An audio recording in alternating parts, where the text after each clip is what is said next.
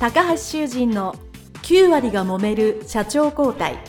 に代目社長のための事業承継の極意。この番組はに代目社長専門経営コンサルタント高橋修人が経営に悩んでいるに代目社長やこれから社長になる後継者に向けて経営力を伸ばし会社を引っ張れるリーダーシップを身につけるための番組です。これまで数百社をコンサルティングした実績からに代目社長ならではの悩みを知り、その解決のための独自理論によってに代目社長もまた従業員も幸せに仕事ができることを目指した内容です。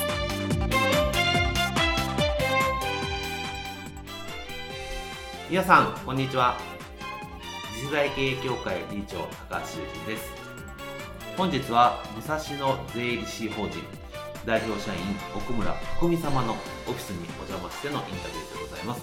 奥村先生、よろしくお願いいたします。よろしくお願いします。奥村先生はですね、私の事業承継コーチという事業承継を学んでいただく講座を受講いただきまして、そこからいろいろね関係があるということで非常に素晴らしい先生だなと思っておりますし、後でねまた詳しくはお話しいただきますけど、ご自身がやられている税理士事務所プラスまあ他の先生の方も引き継いだということで、ある意味後継者の立場も経験されているということで、今日はいろんなお話を聞きたいと思いますので、どうぞよろしくお願いいたします。よろしくお願いします。それではあのまずは税理士法人さんの紹介と、えー、奥村先生のご自身の自己紹介よろしくお願いいたします。はい、私あの武蔵野税理士法人の奥村と申します。武蔵野税理士法人はへいせいにじゅうねんに設立をしたんですけども、まあ設立の経緯自体が事業承継を意識して作ったという経緯がございます。で、私自身は昭和ですね、ろくじゅういちねんか、ろくじゅういちねんに大学を出まして就職をしまして、えー、当時はあの銀行に勤めたんですけども、じゅうねんほど勤めまして、えー、辞めまして、その後少し別のベンチャー企業にまあ行ったりしたんですけども、まあそこであの税理士になりたいというふうに思いましてですね、はい、そこからあの勉強を始めたということなんですね。で、実はその勉強をしながら最初にそのまあ実務経験が必要なものですから、うん、どっか事務所を勤めなきゃいけないと言って、うんうん、勤めた事務所の所長がこの武蔵野税理士法人を後日一緒に作ることになった、えー、静間先生という方だったわけなんです、えー、そういう意味ではですね、あのもちろん第三者で事業承継をしたわけなんですけども、まあもともとそのよく知ってる人で、で私はその元彼のところに勤めた後で一旦税理士に実は資格を取れたので、はい、退職しまして、うんうん、自分で税理士事務所を始めた。独立されたんですね。独立しました。で、何年かまあやってて、まあ彼はもちろん自分でそのままやってて、で、何年か経った時に、まあお互いにですね、ちょっと一緒にやらないかという話にまあなって、それでまあいろいろこう話を詰めていって、税法人を作ったと。こういう経緯でございます。はい。なるほど。じゃあ、そもそもやっぱりその、税理士になる勉強を始めたのも、割と社会人になってから経験があるというか遅めなスタート。そうですね。はい。多分さんじゅっさいぐらい。えーっとですね、勉強始めたのは多分、えー、さんじゅうよん、ごぐらいじゃないですかね。えー、じゃあ結構なベテランからスタートされたということですね。はい。で、当然あの頭も固くなってましたので、だいぶ時間もかかりました。そこから始めたので。そうですか。はい。税理士になられて、えー、また皆さんそうだと思うんですが、うん、せっかくね、資格をお持ちになったということで、独立をされて、うん、その一緒になるまで何年間ぐらい、要は、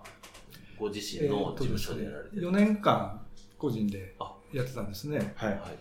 それで、まあ私自身も少しやっぱり忙しくなってきて、うん、人を増やさなきゃいけないとか、あるいはそのオフィスもやっぱり拡大しなきゃいけないとか、システムももう少し強化しなきゃいけないとか、まあいろんなことが出てきたので、ちょっとどうしようかなと思ってたタイミングでですね、彼の方から、まあ実はその、あちらの方は後継者がやっぱりいなかった。ご家族でお子さんはつかないし、まあ社員でもちろん税理士もいたんですけど、なかなかそういうやっぱり引き継げるような人はいなかったようなので、それでまあ、そのタイミングで奥村君ちょっと一緒にやらないかという話があったんですね。で、私ももうちょっと拡大したいなという、ちょうどそういう局面だったので、まあこれはちょうどいいタイミングだなといういうことで、まあ、あの、下世話な言い方すればお互いのこう、利害が一致したようですね。そういうようなことで、あの、じゃあ一緒にやりましょうという話になったわけです。はい。じゃあその元のいた事務所っていうのは当然その、まあ、さっき言った税理士さんであったり、働いてる社員さんとかパートさんとか、何人かいらっしゃったっていう。そうですね。えっと、じゅうにんちょっと当時、向こうの方は、ええ、彼の方はいましたからね。で、私の方は私含めてさんめいでやってたという、そういう規模感ですね。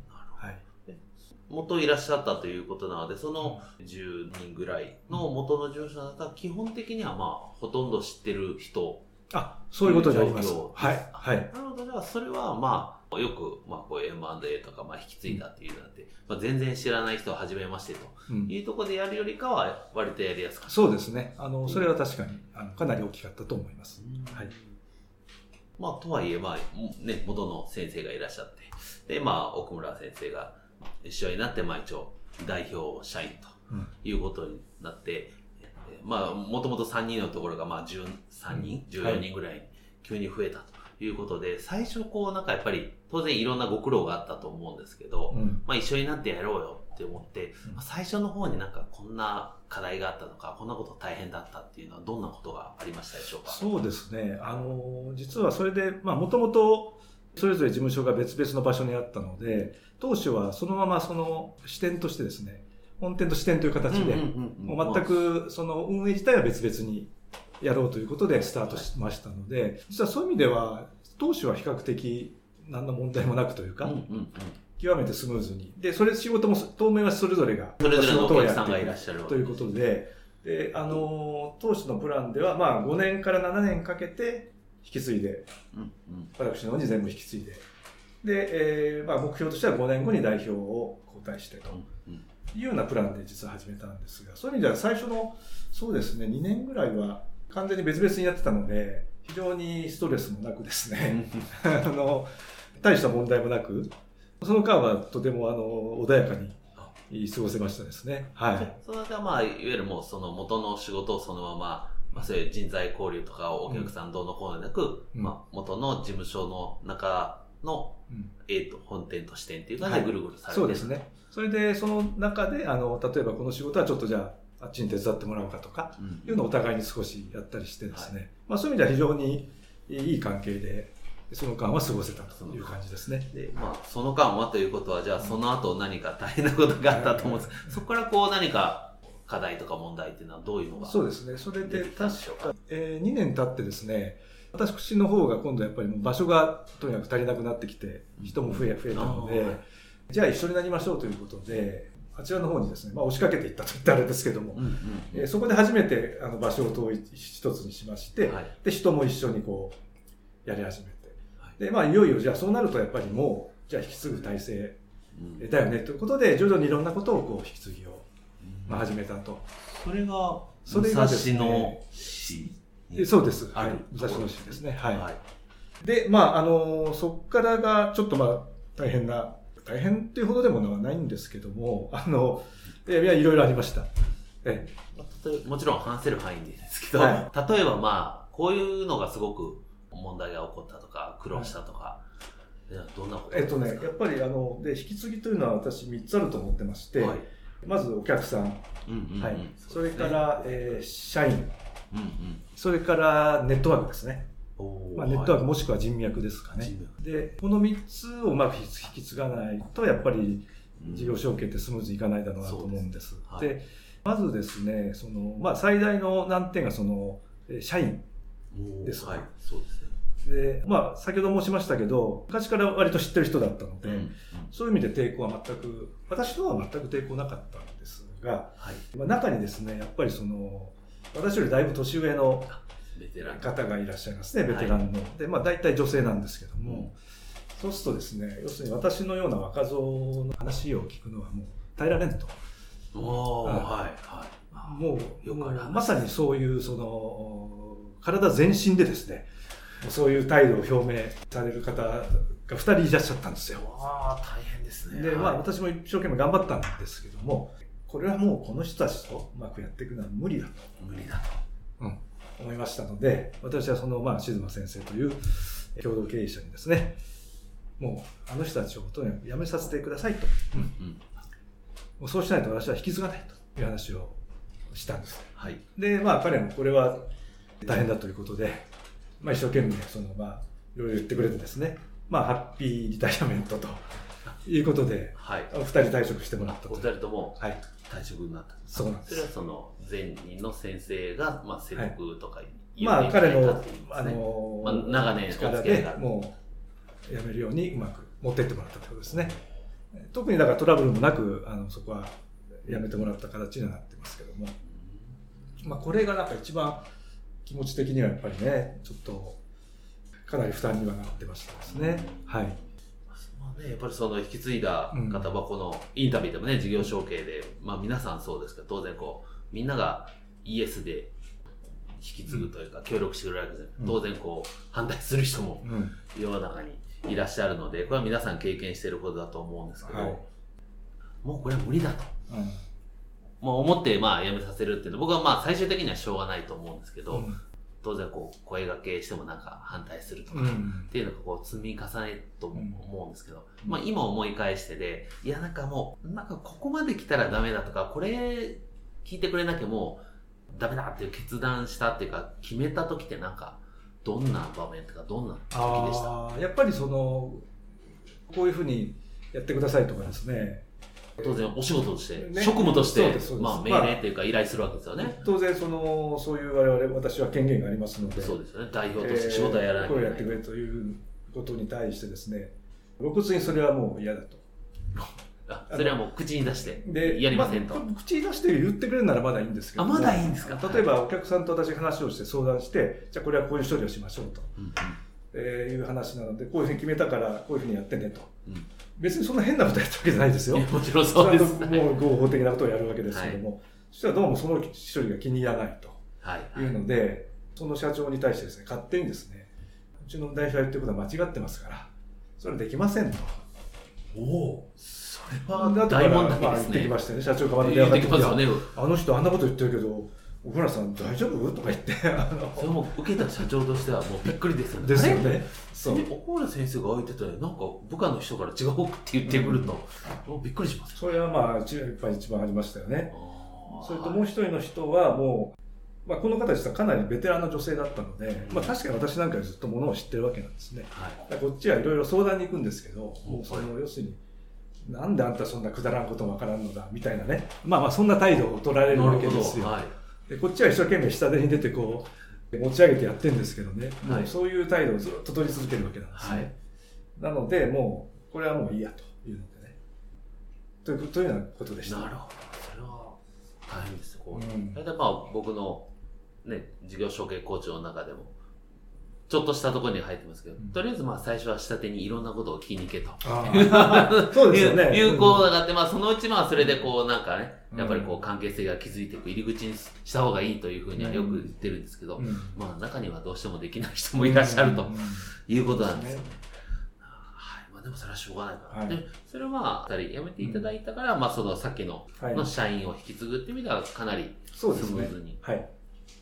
行かれた、はい、それをこう辞められたことによって他の社員さんがなんかまあ動揺したり気にしたりっていうことも少なかったんですかね。それは多分そんなになかったと思いますね。まあ、しょうがないよねっていう感じで、ね、まあ、明らかにあの人たちはもう私に反対してるっていうのはもう分かってましたからはい、ありがとうございます。お話いただいてるのちょうどなんですけど、まあ、引き継ぐの顧客と社員と人脈、まあ、ネットワークということで、はい、でまあ顧客に関しては多分かなりまあ増えてたりっていうふうに先ほどおっしゃってたようにスムーズにできてたんじゃないかなと思いますけども、はいはい、人脈そのネットワークっていうのはどういうものを指されてるんでしょうか。あのやっぱりその個人的なつながりとかですね、まあ、我々そのいわゆる侍業なので、はい、でもその侍業のネットワークというのがやっぱりとても大事、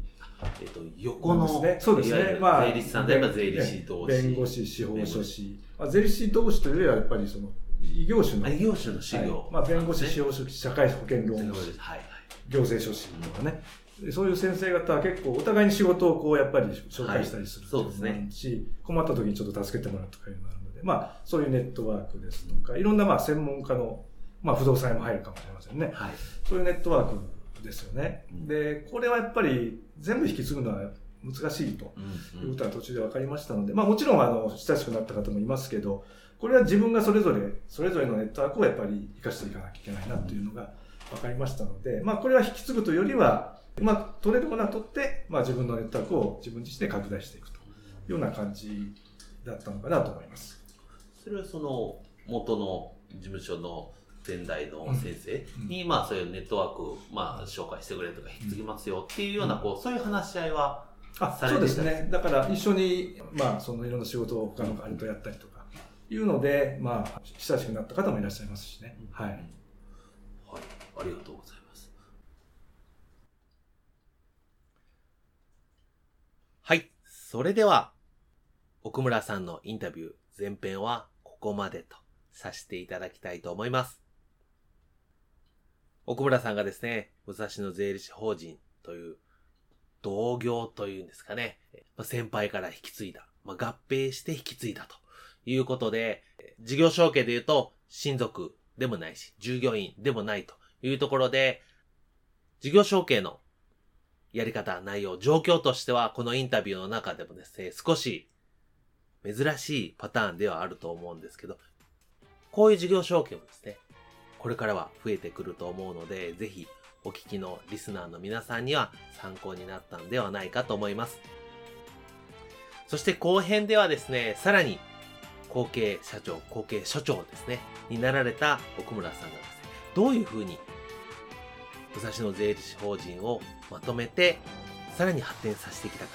というお話を聞かせていただけますので、ぜひお楽しみにしていただければと思います。